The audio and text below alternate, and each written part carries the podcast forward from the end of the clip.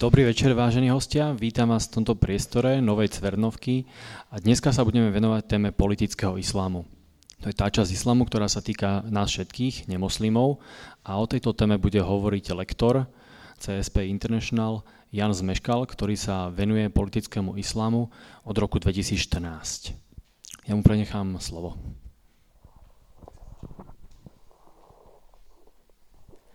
Tak já vám všem přeji krásný večer. Slyšíte mě všichni dobře? Super. Uh, vidím, že tu není nikdo tak mladý, aby potřeboval překlad. Vy mi všichni budete rozumět. Nejmladší člen přednášky by mi nerozuměl ani kdybych mluvil slovensky, takže myslím si, že prostě zůstanu u češtiny. A dřív než se pustím do přednášky jako takové, tak bych chtěl eh, velice poděkovat slovenskému týmu CSPI, který tuto přednášku umožnil. Je to tým mladý, ale velice akční, protože zařídil přednášku pro vás v tomhle velice hezkém prostoru. Uh, Míšo mi už ve stručnosti uvedl, já se jmenuji Jan Zmeškal a jsem hlavní lektor pro Centrum pro studium politického islámu v České republice a občas tedy přednáším i v okolních zemích. Co nás dnes čeká? První část přednášky bude tak trochu můj monolog, kdy se vám pokusím eh, vysvětlit, co je to politický islám a proč by nás tato ideologie měla zajímat a jakým způsobem nás ovlivňuje. Tímto způsobem budu mluvit zhruba 45 minut nebo hodinu a, a poté bude prostor na vaše dotazy. Pak si dáme takovou malou pauzu a pak pro ty z vás, které zajímá, jak se do této aktivity potenciálně zapojit více, jak k ní přispět, tak se to budete moct dozvědět po té krátké pauze. Takže se vrhneme na mé první téma, a to je zodpovězení otázky, proč byste se jako středoevropané měli vůbec o nějaký islám zajímat. Shrňme si v krátkosti, s čím, v jakých, kontext, v jakých kontextech dnes o islámu slyšíme. Častokrát se pojí s tématy, jako je terorismus a nábožensky motivované násilí. A nebo je to určité utlačování nebo omezování lidských práv. A nebo o islámu slyšíme v kontextu toho, že si na západních společnostech žádá určité privilegované postavení ať už to je ten kontext nebo, nebo jiný, jedno je vždy společné, a to sice, že v každé debatě, která se nějakým způsobem točí okolo islámu, se rozhostí atmosféra strachu, což uh, si můžete všimnout ať už ve velkých médiích, ať už v televizi, nebo i v každodenních rozhovorech s vašimi přáteli nebo kolegy. Abych eh, svá tvrzení nezakládal pouze na pocitech, tak vám nabízím i statistiky. Existuje organizace, která se zabývá monitorováním džihadistických útoků a tato čísla, eh, která vidíte, ta se, všech týka, ta se všechna týkají útoků, jejich špachatelé proklamo, přímo proklamovali, že jednají eh, v zájmu islámu. Takže to nejsou pouze nějaké teroristické útoky. To jsou vyloženě teroristické útoky eh, spáchané ve jménu islámu. Pouze eh, v prosinci minulého roku si tyto útoky vyžádali téměř tisíc obětí a celkem je to eh, přes 34 tisíc od 11. září 2001. Pod tíhou těchto faktů si můžeme začít klást otázky. Někdy ze strany politicky korektních médií je snaha vytvořit dojem, že bychom si tyto otázky neměli klást, že je určitým způsobem nenávistné spochybňovat islám, že je nenávistné nad ním kriticky uvažovat a kriticky o něm mluvit. Ale tak to není, protože žijeme ve svobodných společnostech, a žádná ideologie a už vůbec ne žádná politická ideologie nemá žádné svaté právo na to nebýt kritizována nebo nemá žádný uh, speciální, speciální ochranný status. Jakožto demokratičtí občané žijící ve svobodné společnosti máme právo si pokládat otázky, jako například, jestli se islám v něčem liší od ostatních náboženství a co způsobuje to, že se s ním pojí tolik násilí. A teď uh, přichází jádro celé té přednášky a to zodpovězení otázky, co je to vlastně politický islám, protože uh, Toto slovní spojení je v názvu mé přednášky a pokud jste již viděli nějaké materiály od Centra pro studium politického islámu, tak víte, že s tímto pojmem velice operujeme. Než se přímo k tomu dostanu, zhrňme si, jak dnes vypadá diskuze o islámu ve společnosti. Velice často slyšíme autoritativní tvrzení od různých společenských autorit, ať už to jsou akademici, nebo, uh, nebo různé hvězdy show businessu, nebo politici, nebo žurnalisté, uh, kteří nějakým způsobem se snaží autoritativně tvrdit, co je to islám a co si o něm uh, jakožto občané máme myslet. Bohužel, ve většině těchto případů se setkáváme s pouhými názory, přáními nebo domněnkami, stručně řečeno s tvrzeními, která nejsou žádným způsobem podložená fakty. Například můžeme slyšet, to je původní citát od amerického prezidenta George Bushe, ale svého času se velice rozšířil, že islám je náboženství míru. To je ale tvrzení, které není, není podloženo. To je pouhá domněnka. Stejně tak může někdo říct, že islám je krásný. Ano, může to být názor někoho, ale je to pouze názor. To, tato tvrzení nelze podložit skutečnými důkazy. Kromě toho, lidé, kteří se snaží určitým způsobem islám analyzovat kriticky a podívat se na něj i z jiného úhlu, než z toho, že to je krásné náboženství a skvělá civilizace, tak jsou častokrát nálepkováni tím, že jsou nenávistní a určitým způsobem demonizování. Ať už, ať už je to tak nebo tak, tak vždy, když se mluví o islámu, tak se můžete setkat s velice silnými emocionálními reakcemi.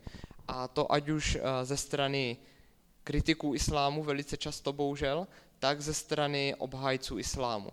Výsledek je potom bohužel takový, že vlastně žádná skutečná diskuze neexistuje a jsou to pouze dvě znesvářené strany, které na sebe určitým způsobem křičí a nekomunikují. Každopádně, co je největší problém, je to, že my, jakožto běžní občané, jsme v tomto středu, střetu odkázáni na názory autorit. V podstatě se od nás očekává, že si budeme myslet to, co například uslyšíme v televizních novinách od, eh, od někoho, kdo se vydává za odborníka na islám, ale očekává se, že sami si ten názor vytvářet nebudeme na základě faktů. A to je právě něco, eh, co bych tu dnes chtěl rozporovat, protože vím, že jste všichni inteligentní a že když vám odprezentují základní fakta o této doktríně, tak si sami i bez takzvaných autorit dokážete vytvořit svůj nezávislý názor. Abychom zodpověděli otázku, co je to politický islám, tak uh, si nejdřív musíme zodpovědět otázku, co je to ten pravý islám.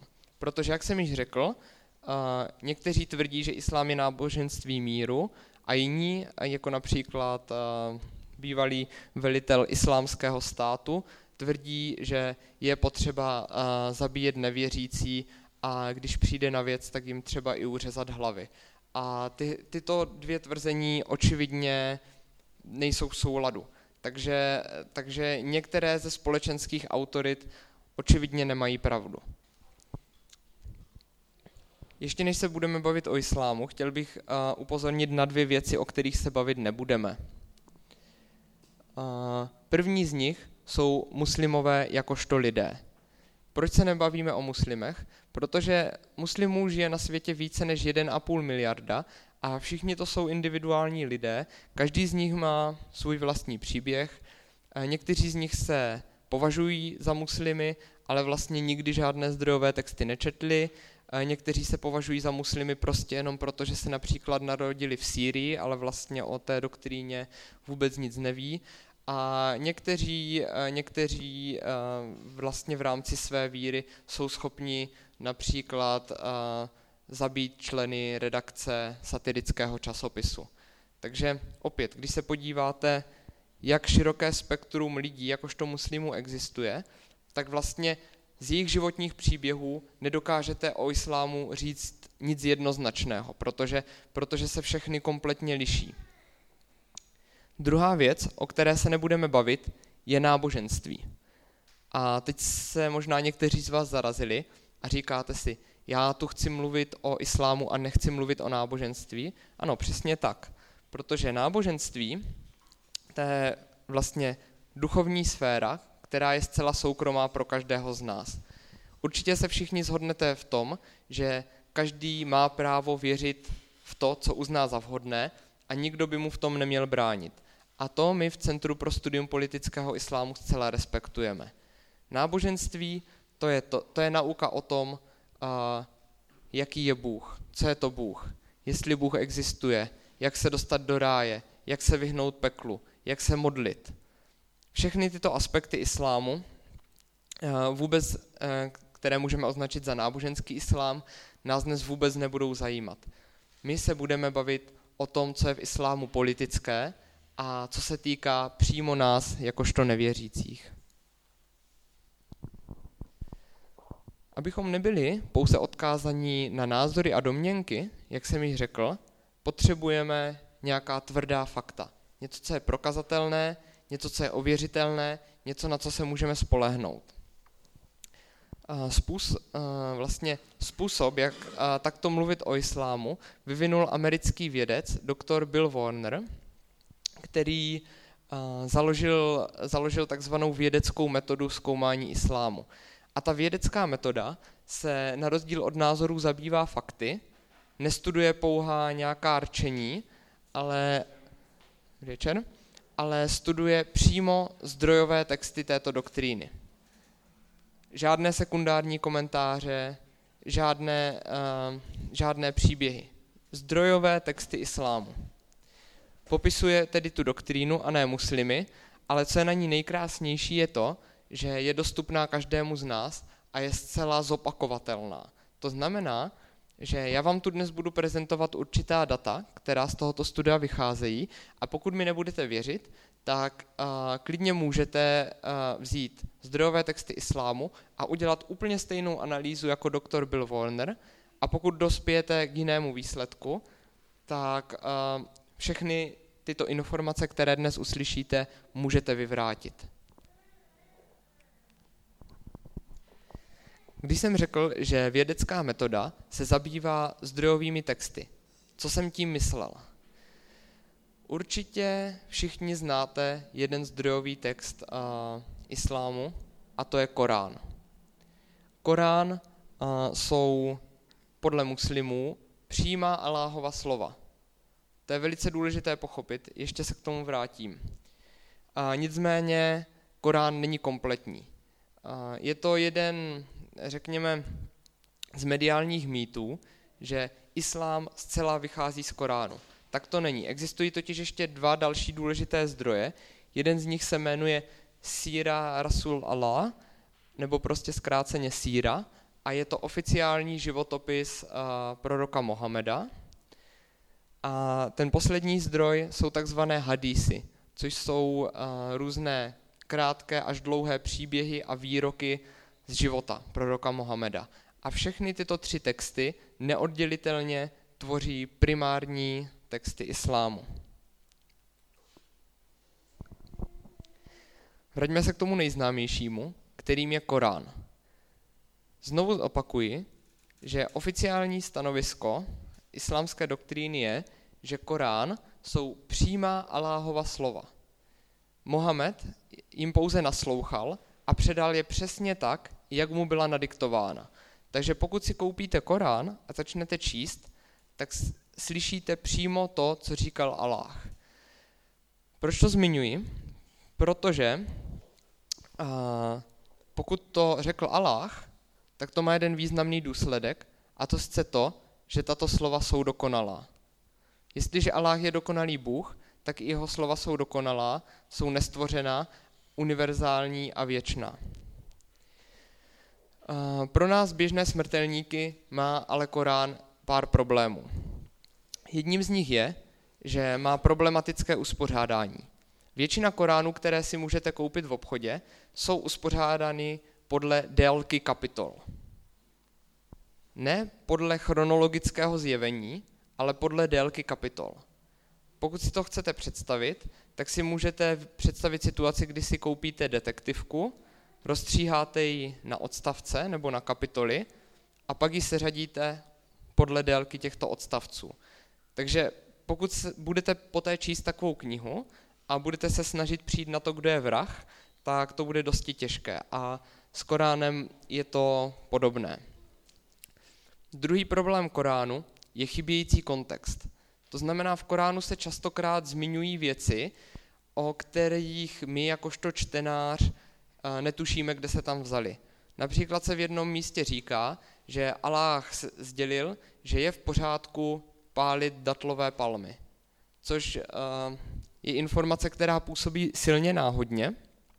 Nicméně, pokud máte ten kontext, který v době proroka Mohameda každý měl, tak víte, že obléhal určitou židovskou osadu, která se nechtěla vzdát a aby Mohamed uspíšil její kapitulaci, tak spálil vlastně palmy, z kterých ti židé získávali potravu a když ti židé viděli, že vlastně jsou tím pádem bezbraní, tak se vzdali.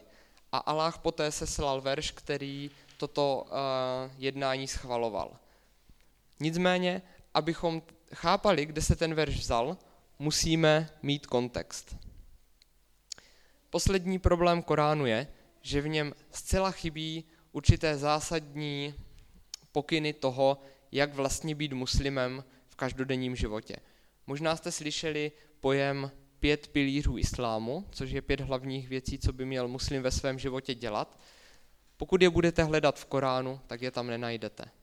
Takže se všechny tyto věci, jak ten kontext, tak ty další pokyny museli vzít z jiného zdroje. Tím zdrojem je život proroka Mohameda. Naštěstí eh, Korán sám na tuto skutečnost odkazuje. Korán sám na 89 místech říká, že Mohamed je dokonalý vzor, Mohameda je potřeba následovat a Mohameda je potřeba napodobovat a poslouchat. To je poměrně jasná instrukce.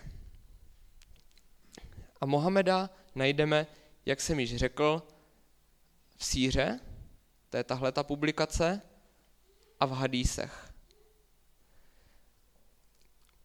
Již na tomto obrázku si můžete všimnout, že ta nejmenší kniha z těchto tří je Korán.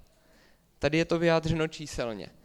Pokud vezmeme všechny tyto tři primární zdroje, čemu říkáme takzvaná trilogie, tak zjistíme, že Korán, neboli Aláhova slova, tvoří pouze 14% veškerého textu. 86% těchto textů se věnuje Mohamedovi, což je první důležitý poznatek ze statistické analýzy. Islám je primárně o Mohamedovi.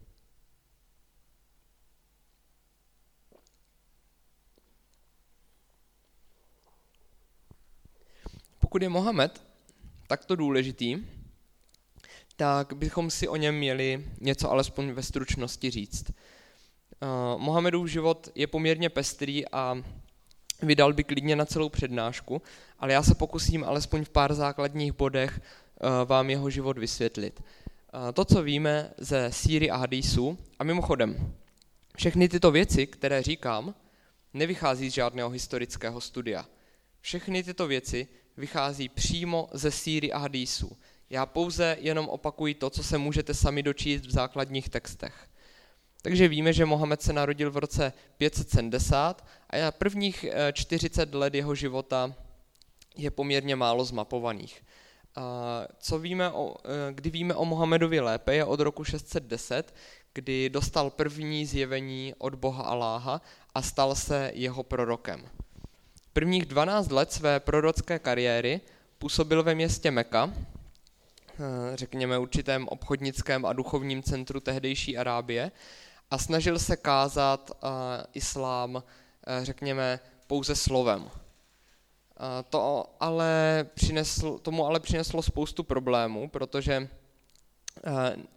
to, co Mohamed dělal, nebylo, že by pouze kázal, ale, ale očerňoval všechna ostatní vyznání, což tenkrát v Mekce nebylo velice populární. My se dočítáme, že v Mekce existovalo zhruba nějakých 360 náboženství, předtím, než tam začal působit Mohamed, a ti obyvatelé Meky byli zvyklí na velkou toleranci v tom náboženství, protože různé klany vyznávali různé bohy, cestovali tam židé, křesťané a všichni ostatní. Mohamed ale začal všechna tato ostatní náboženství očerňovat a tím pádem silně rozdělovat tu komunitu. Proto se v roce 622 stalo to, že obyvatelé Meky Mohameda de facto vyhnali. Existovala tenkrát osada, která se jmenovala Jatrib, dnes se jmenuje Medína, a která byla z poloviny židovská a z poloviny pohanská. Tam, když se dozvěděli o Mohamedově údělu, tak v dnešní moderní mluvě bychom řekli, že se rozhodli udělit mu určitý azyl, protože považovali Mohameda za někoho, kdo je v Mekce diskriminován. Čili pozvali, pozvali Mohameda k sobě. Co se ovšem stalo, je to, že Mohamed zjistil, že pouhé kázání nefunguje a v Medíně začal používat politické nástroje k tomu, aby islám šířil. Stal se, stal se zákonodárcem, stal se státníkem, stal se vojevůdcem a začal používat násilí a zastrašování k tomu, aby se islám prosadil. Nejlépe to asi ilustruje fakt, že jak jsem řekl, osada Jatrýb, později Medína, byla svého času z poloviny židovská. Existovaly tam tři židovské klany. Po dvou letech Mohamedova působení dva z těchto klanů byly vyhnány a byl jim zabaven jejich majetek a třetí klan dopadl ještě hůř, jeho muži, kterých bylo zhruba 800, jak se dočítáme v síře, byli zavražděni během jednoho dne a ženy a děti byly prodány do otroctví, anebo zůstali jako osobní otroci Mohameda a jeho společníků. Díky Kromě toho se Mohamed začal věnovat ekonomickému džihádu, to znamená, že začal přepadávat karavany ostatních obchodníků, což mu dalo finanční prostředky k tomu postavit armádu. Postupným zlepšováním své armády a vyhráváním jednotlivých bitev dospěl až tak daleko, že nějaký zhruba rok před svou smrtí obsadil město Meka, určité centrum tehdejší Arábie, a jakmile se stalo toto, všechny ostatní, všechny ostatní kmeny, a společenství v tehdejší Arábii viděli, že je příliš mocný, přidali se k němu a přihlásili se k islámu. Takže Mohamedovi se povedlo to, že předtím, než umřel, tak přiměl vlastně celou Arábii k tomu, aby se stala islámskou. V průměru se dá říct, opět vycházím pouze ze síry a hadísu, že v posledních devíti letech svého života se Mohamed účastnil nějaké násilné události každých šest týdnů osobně. Zde si to můžeme opět vyjádřit kvantitativně. Během prvních 13 let svého působení Mohamed získal zhruba 150 následovníků. To byla, to byla ta fáze náboženského kázání. Během desíti let toho, kdy působil jako vojevůdce a džihadista, si podrobil a pro islám získal celou Arábii, což tenkrát bylo podle odhadu zhruba 100 tisíc lidí. Takže, ano?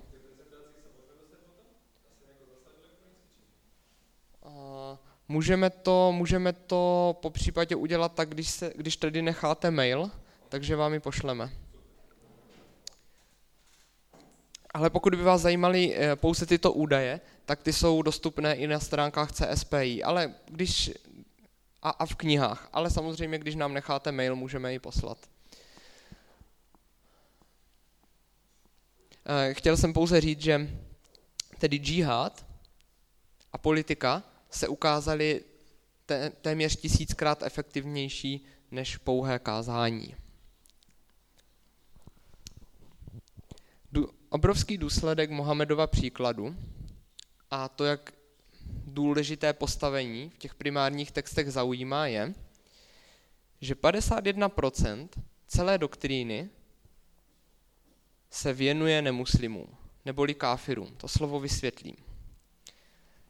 To byl pro mě, když jsem to poprvé slyšel, velice šokující údaj, protože já jsem si vždycky představoval, že náboženské texty se věnují především tomu náboženství, že například nějaké hinduistické texty mluví převážně o tom, jak být hinduistou, jak, eh, jak to praktikovat, v co věřit, eh, co člověka čeká po smrti a tak dále. Eh, islám je v tomhle určitou výjimkou, protože nadpoloviční většina jeho textů se věnuje nevěřícím.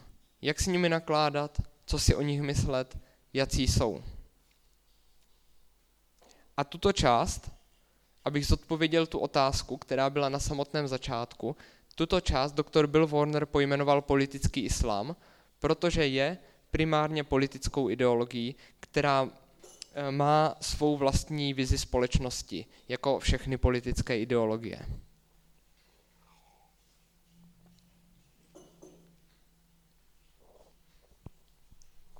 Já jsem zmínil slovo káfir. Rozhodně eh, nemám žádnou touhu vás zahltit složitými arabskými termíny, ale pokud byste si měli zapamatovat pouze jeden, tak si zapamatujte slovo káfir. Eh, proč nepoužívám pojem nevěřící? Důvod je ten, že nevěřící je v našem, v našem kontextu eh, neutrální slovo. To je prostě člověk, co nevěří v Boha. V kontextu islámu to tak není. Káfiři jsou nejhorší tvorové, které Allah nenávidí a umožňuje, umožňuje muslimům, aby je zabíjeli, aby je podváděli, aby je zajímali do otroctví. Tato nenávist ke káfirům, nejhorším tvorům na světě, jde tak daleko, že v islámu můžeme identi- no, vlastně v politickém islámu můžeme identifikovat něco, co nazýváme dualistická etika. To je opět koncept, který pro nás jakožto středoevropany je velice cizí.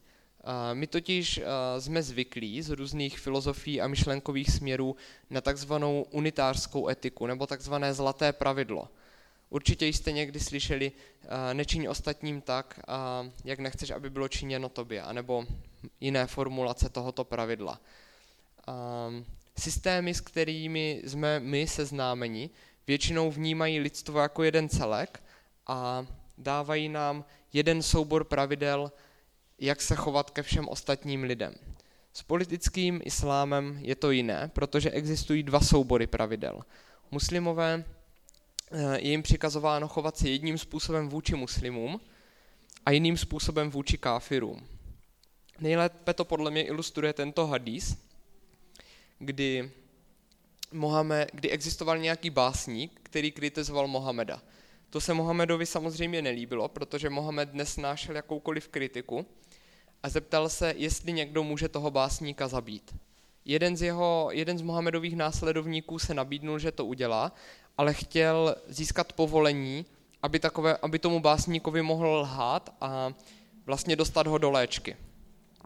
Protože to je něco, co pomohlo islámu, Mohamed mu to povolení udělil. Takže ten vrah vlastně básníka obelhal, dostal ho do léčky, následně zabil a Mohamed eh, z toho byl velice šťastný. Proč je to pro nás důležité? Protože to není pouhá historická epizoda, která se stala kdysi dávno ve středověké Arábii. Vzhledem k tomu, že to je hadís, vzhledem k tomu, že to jsou činy a slova proroka Mohameda, tak je to zároveň etický vzor, pro všechny, eh, pro všechny lidi. To je to, čím Mohamed je v doktríně politického islámu. Závazným etickým vzorem. Takže pokud toto jednání dělal Mohamed, tak to znamená, že to je jednání správné, svaté a hodné následování. Už jsem zmínil, že politický islám, jako každá jiná politická ideologie, má vizi společnosti a má určitý cíl. Můžeme někdy slyšet, že islám je složitý na pochopení, a možná to tak je, co se týče jeho náboženské části, o té nic moc nevím, ale co se týče jeho politické části, tak ta je velice jasná a svůj cíl deklaruje zcela jasně. Mohamed říká ve slavném hadísu, že mu bylo přikázáno vést válku proti lidstvu, dokud všichni nepřijmou za své, že není Boha kromě Aláha a že Mohamed je jeho prorokem. To znamená, dokud eh, se celý svět nestane islámským. To je deklarovaný cíl politického islámu.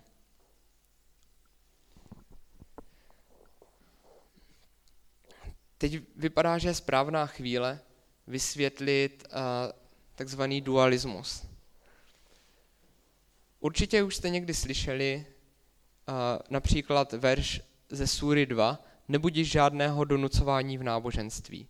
Nebo jste možná slyšeli ještě populárnější verš ze Súry 5, který říká, kdo zabije jednoho člověka, je to, jako by zabil celé lidstvo. To jsou myšlenky, se kterými si myslím, že se dokážeme stotožnit. To jsou humanistické a, a podle mě rozumné myšlenky. Na druhou stranu máme uh, verše jako Korán 4.89, který vybízí k zabíjení káfirů, uh, kdekoliv, uh, kdekoliv je muslimové naleznou. Jak mohou tyto dvě věci koexistovat v jedné knize? Co je tedy ten pravý islám?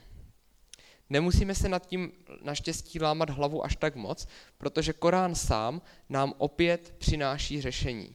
Allah totiž říká, že kdykoliv zruší nějaký verš, či na něj dá Mohamedovi zapomenout, tak přinese jiný, lepší anebo podobný. To znamená, že Allah, který je všemocný, může přinést nový verš, který je lepší než ten starý. Co to pro nás znamená prakticky? Pokud se podíváme na Korán, na tu část Koránu, která vznikla v Mekce, tak neobsahuje téměř žádné zmínky o džihádu. Pokud se ovšem podíváme na Korán, který byl na tu část Koránu sepsanou v Medíně, tak čtvrtina z něho je o džihádu. Zde nemáme žádný džihad, zde má džihad velice dominantní postavení. To znamená, že verše týkající se džihádu byly seslány později než ty míru milovné verše a tudíž mají eh, podle samotného Aláha větší váhu. To neznamená, že by ty předchozí neplatili. Samozřejmě Aláh je dokonalý, takže by nikdy neseslal špatný verš. To ovšem ale znamená to, oba dva verše jsou platné, ale pozdější mají větší váhu. Doufám, že jsem alespoň uh, ve stručnosti stihnul vysvětlit, co to je politický islám a jeho základní koncepty. A když již teď máme tuhletu vědomost, můžeme si položit otázku, jestli pro nás tedy tato ideologie je nějakou hrozbou. V této části přednášky bych chtěl promluvit o dvou konceptech. Jedním z nich je právo šária. Já jsem si naprosto jistý, že tento pojem už jste určitě někdy slyšeli. Eh, bohužel nevím jak na Slovensku, ale určitě česká média si nikdy nedali práci s tím vysvětlit, co to vlastně právo šária je. Proto si spousta lidí milně myslí, že právo šária je eh, něco jako sbírka zákonů, něco jako trestní zákonník nebo občanský zákonník.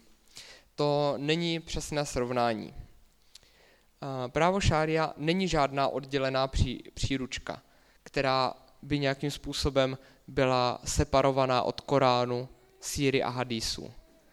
Právě naopak. Právo šária z těchto zdrojů kompletně vychází a dá se říct, že je určitou odpovědí na to, jak žít jako muslim, jak žít v islámské společnosti a jak má vypadat islámská společnost. Takže právo šária není pouze nějaké trestní právo, byť to je v něm obsažené.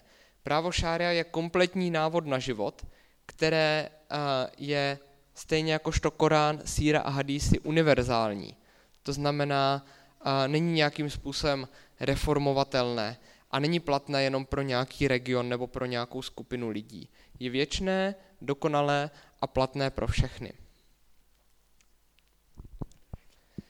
Když tedy víme, co je to právo šaria, hm, mimochodem, co bych měl ještě zmínit, oni existují samostatné příručky práva šaria, ale všechny, vlastně všechny jejich obsah jsou pouze úryvky z Koránu, Síry a Hadísu.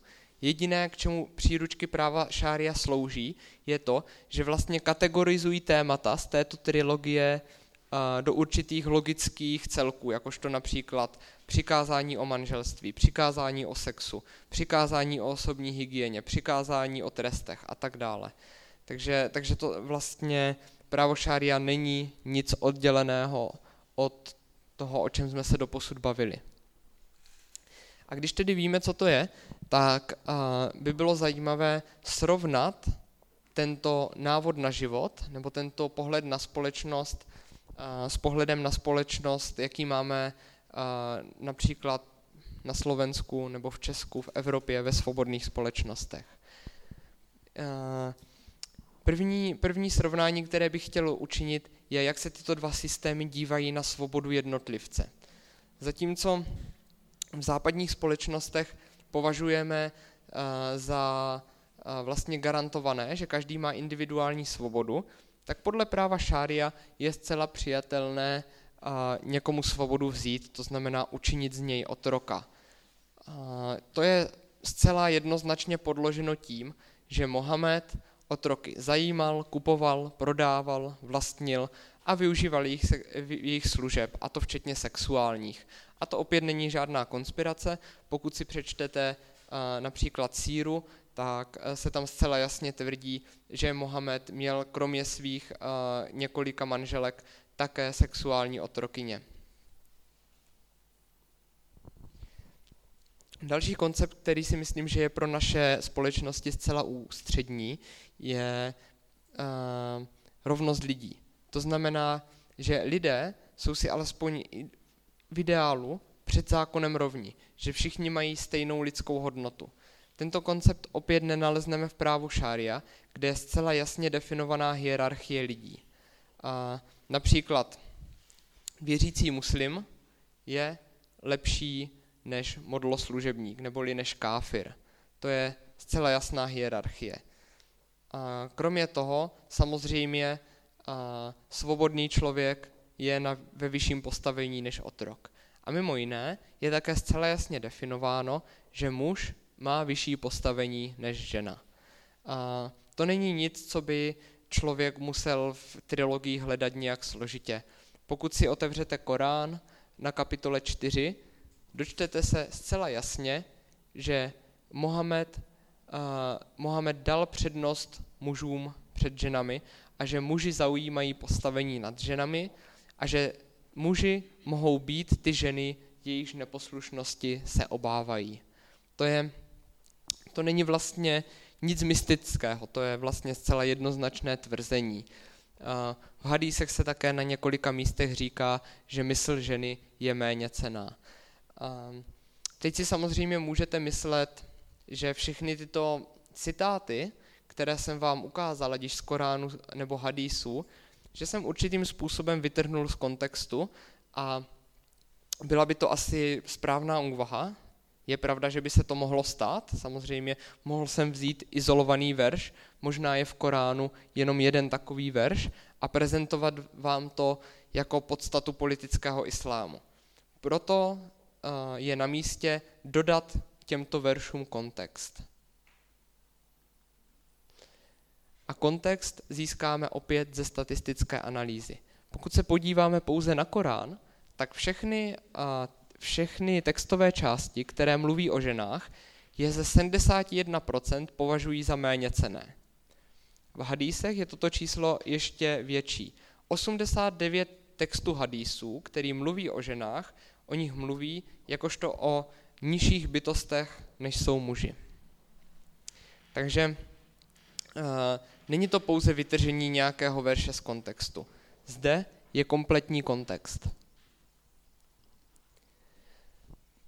Další koncept, kterého si myslím velice vážíme, je svoboda vyznání. Opět ani toto nenalezneme v politickém islámu a právu šária. A důvod je ten, že kdokoliv odpadne od islámu, tak je zcela legitimní jej podle práva šária zabít. To znamená, pokud nemůžete odejít od islámu, neexistuje svoboda vyznání. Mimo jiné, dítě, které se narodí islámským rodičům, je automaticky považováno za muslima, aniž by muselo kdykoliv během svého života konvertovat. To znamená, pokud se narodíte islámským rodičům a chtěli byste opustit tuto ideologii, tak vám alespoň podle práva šária hrozí zabití, což si určitě dokážete představit, že je silný motivační faktor, proč islám neopouštět. Uh, někdy si židé a křesťané myslí, že, že vlastně nenávist vůči káfirům se jich netýká. Uh, to je způsobeno tím, že například imámové někdy prezentují křesťanství a židovství jako určitou zpřízněnou víru, což vychází z těch hraných mekánských veršů.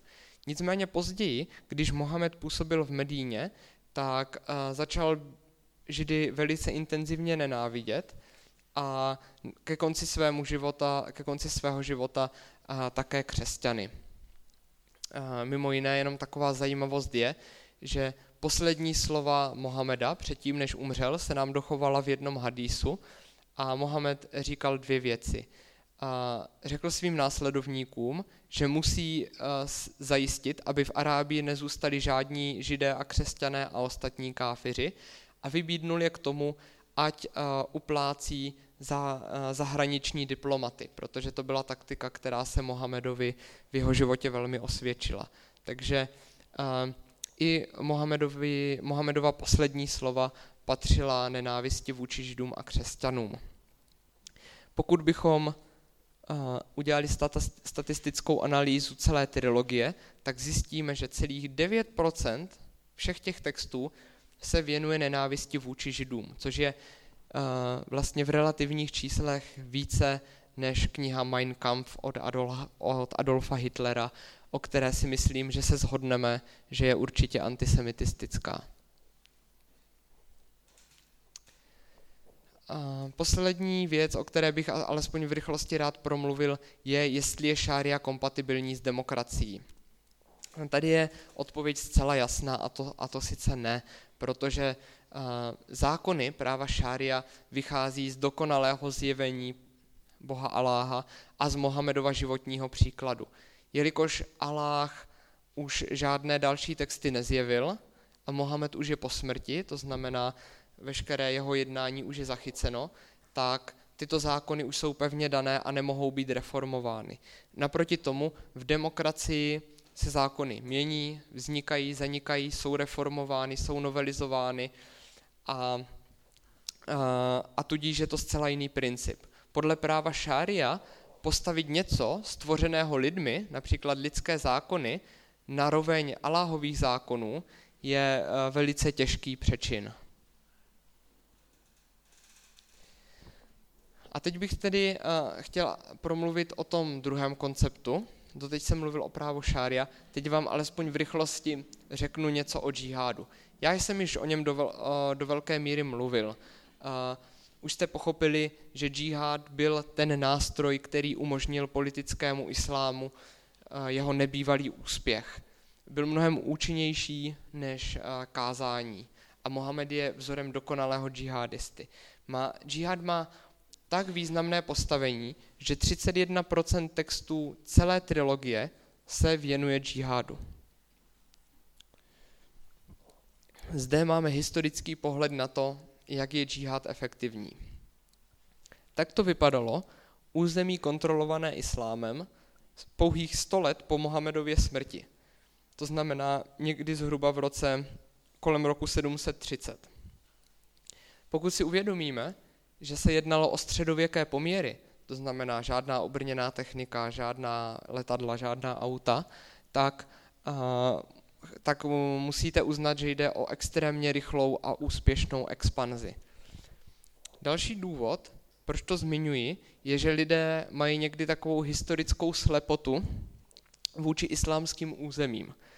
Velké množství lidí má tendenci myslet si, že všechna území, která jsou dnes islámská, například, například Blízký východ a Severní Afrika, takovými byly nějakým způsobem od jak živa. Není to ovšem pravda a není to podpořené historií, protože pokud začnete studovat historii, tak velice jednoduše zjistíte, že jak oblast severní Afriky, tak Anatolie neboli dnešního Turecka, Sýrie, Iráku byly vlastně bašty křesťanství antického.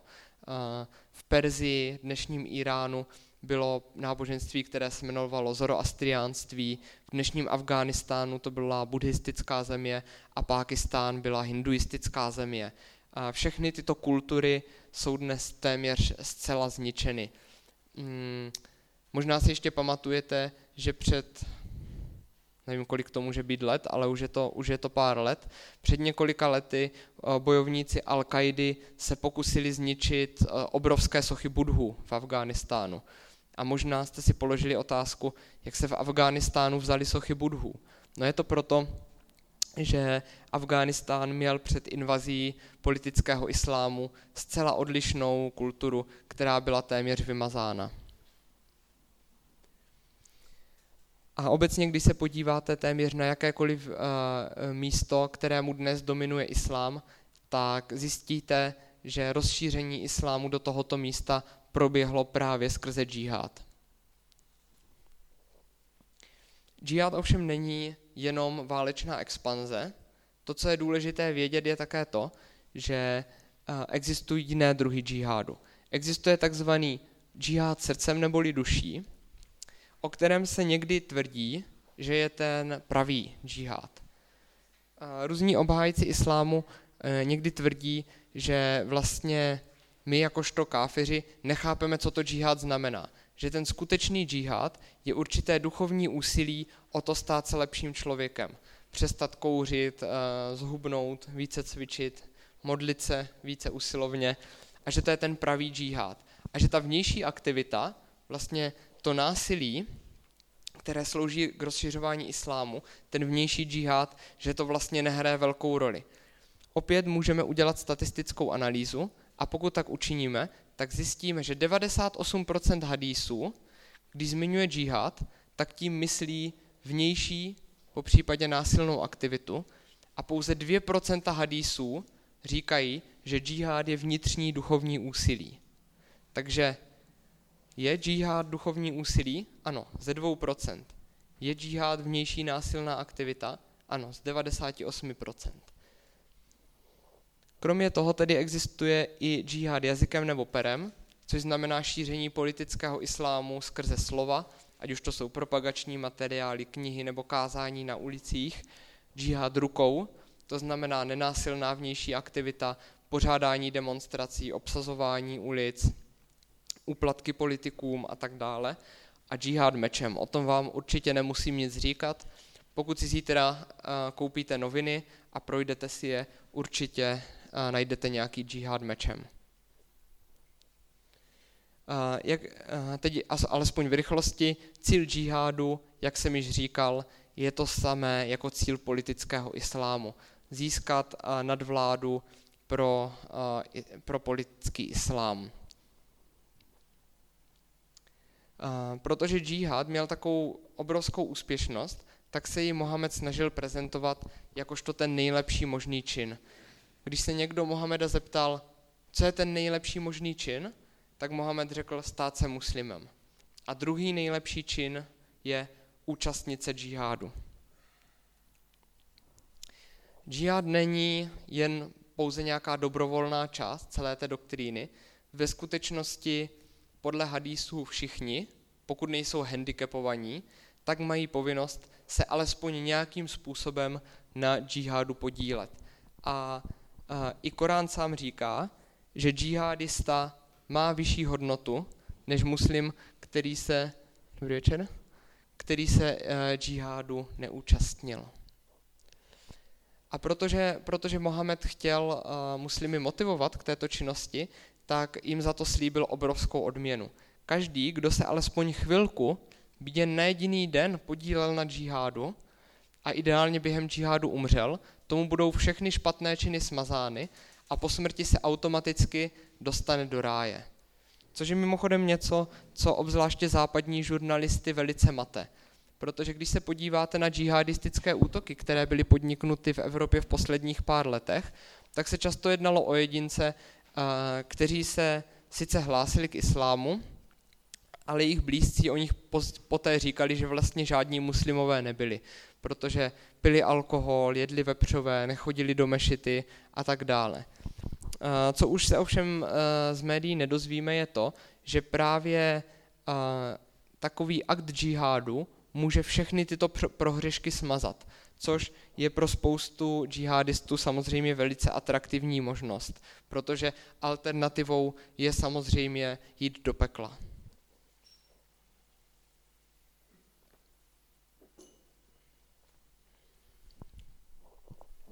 Samozřejmě ne všichni mají možnost uh, přímo bojovat v džihádu a i Mohamed si toho byl vědomý, proto nabídnul alternativu, že pokud uh, podporujete džihad materiálně, tak se stanete rovnocený samotnému bojovníkovi, což je samozřejmě pro spoustu lidí atraktivní možnost. Celkový historický výsledek je něco, o čem se na školách příliš neučí, a to sice, že během posledních 14 let se odhaduje, a to jsou odhady z 90. let, nebo ani ne z 90. to jsou zhruba 15 let staré odhady různých britských a amerických historiků, že během džihádu zemřelo zhruba 270 milionů lidí, což z Mohameda činí v podstatě nejúspěšnějšího vojevůdce, protože zatímco například za Cezara již dnes nikdo nebojuje, tak tyto počty stále narůstají.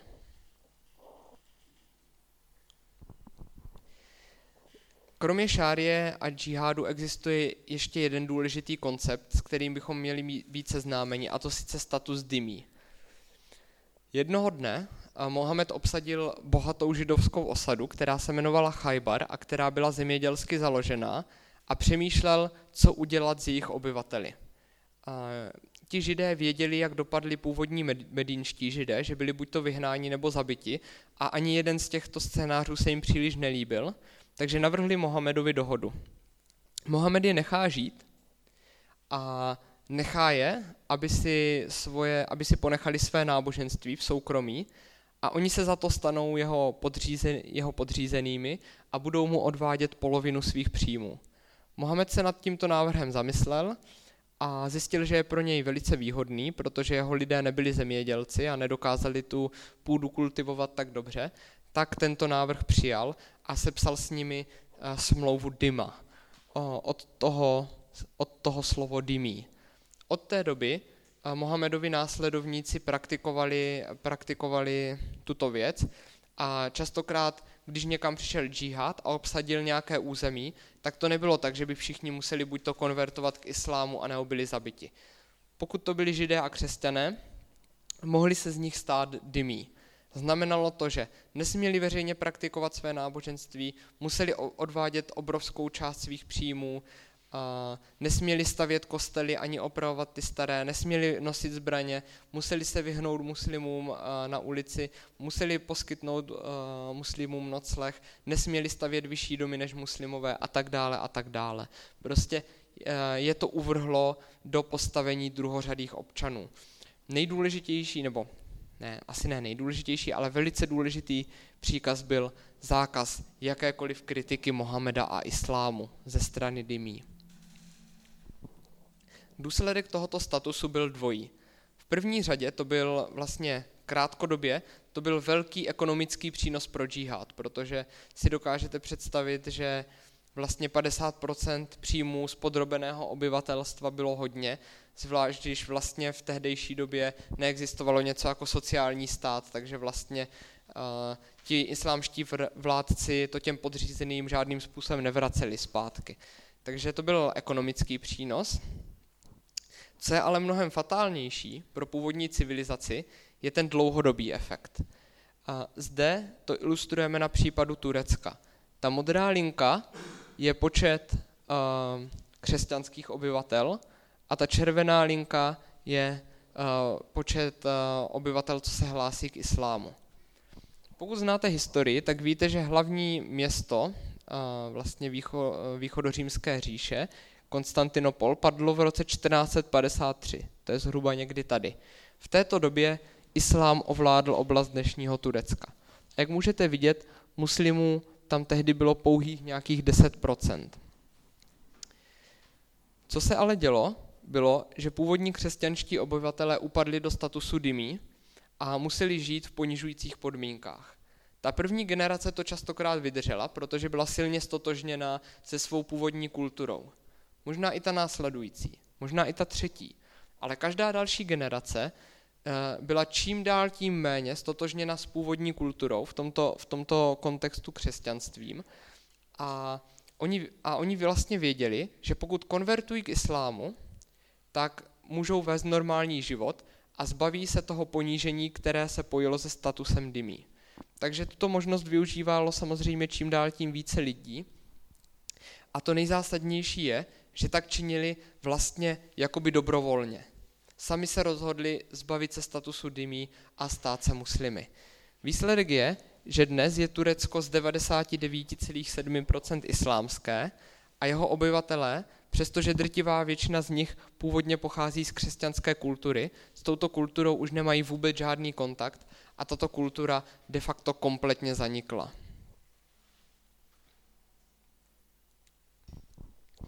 Jak tedy vypadá politický islám dnes? Všechno, co jsem tady řekl, se týkalo doktríny a uh, možná si myslíte, že tuto doktrínu nikdo nenásleduje. Obecně, obecně existuje takové kliše, že takzvaní radikálové jsou pouze 0,00001% všech muslimů a slýcháme podobná tvrzení. Uh, opět, většinou nejsou podpořena žádnými daty. Německý sociologický institut se v roce 2013 rozhodl podrobit toto tvrzení zkoušce a udělal obrovskou studii názorů západoevropských muslimů. Během této studie zjistil, že zhruba 50% západoevropských muslimů věří, že islám by se měl vrátit ke svým kořenům. 74% věří, že existuje pouze jedna pravdivá a závazná interpretace islámu a 65% věří, že náboženská přikázání, neboli islámská, jsou důležitější než zákony země, ve které žijí. 44% respondentů se stotožnili, se stotožnilo se všemi, se všemi těmito tvrzeními. Takže co tím chci říct? Ano, samozřejmě Eh, určitě existuje spousta muslimů, která eh, tu doktrínu, o které jsem mluvil, nezná a tudíž ani nedodržuje, a nebo ji zná a stejně nedodržuje, ale pak existují i takové, kteří, takoví, kteří jsou samozřejmě inspirovaní touto doktrínou a snaží se ji do různé míry aplikovat, anebo alespoň věří, že by tak měli činit. Když se podíváme opět eh, tak trochu do historie, zjistíme jednu velice zajímavou věc. To udělali, eh, to udělali výzkumníci z Harvardovy univerzity, když se dívali na historii eh, zemí, které jsou dnes kompletně islamizované, zjistili, že vlastně islamizace ve všech těchto zemích probíhala téměř identickým způsobem. Trvala zhruba nějakých 500 až 600 let, během kterých byla ta islamizace velice postupná, ale kompletní. Jakmile jednou byla završena, tak tento proces už nikdy nebyl, už nikdy nebyl zvrácen. Uh, něco podobného se v současnosti děje i v západních společnostech. Nicméně, pokud porovnáme ta historická data s těmi současnými, tak zjistíme, že eh, v současnosti se tento proces, alespoň, alespoň v těch svých začátcích, což je to, k čemu máme data, a že tento proces probíhá zhruba 2,3 krát rychleji. Těch faktorů, proč se tak děje, je asi mnoho. Určitě, určitě se jedná o, o nižší porodnost eh, původní, původní společnosti, určitě se jedná o moderní informační prostředky, skrze které se například ta doktrína politického islámu může šířit rychleji, máme eh, lepší možnosti dopravy, takže těch faktorů je asi mnoho. Faktem ovšem zůstává, že tenhle proces je dnes mnohem rychlejší. A další důležitá lekce, kterou, kterou nás učí historie, je, eh, že, jak jsem říkal, ten průběh byl téměř vždy stejný. Zhruba kolem 20% té, té islamizace se původní obyvatelstvo začalo bouřit a začaly vznikat velmi tvrdé konflikty. A zhruba kolem 40% nasycenosti e, islámem byl tento odpor potlačen a zlomen a od té doby už se nikdy v plné síle neobjevil znovu a těch zbylých 60% probíhalo, e, probíhalo pozvolně, ale zcela, zcela jistě. A poslední důležité ponaučení z historie je, že když se podíváte na všechny ty země, které byly analyzovány, tak zjistíme, že jakmile některá z nich překročila 10%, tak ten proces již nikdy nezvrátila. A to snad s jedinou výjimkou, a to sice Španělsko, které ovšem, kde ovšem zvrácení tohoto procesu znamenalo zhruba 800 let trvající konflikt, který je dnes znám jako rekonkista. Když to zhrnu, tak a, nebo když se, když se podíváme, jak vlastně přistupujeme my, jakožto káfiři, a, k politickému islámu, tak je to něco, co by se dalo považovat za moderní status dymí. Protože podstata toho statusu dymí je, že vlastně odevzdáte svou svobodu, za což získáte bezpečí. Alespoň dočasné, alespoň si to můžete myslet. A to je to, co děláme my jakožto káfiři ve svobodných společnostech.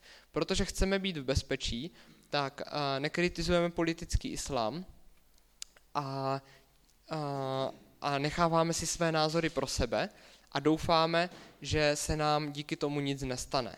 Což je vlastně, jak říkám, určitým způsobem status dymí. Kromě toho jsme tak nějak sami na sebe uvalili kulturu politické korektnosti což, uh, což znamená, že jsme si tak, tak nějak sami zakázali kriticky se vyjadřovat o islámu.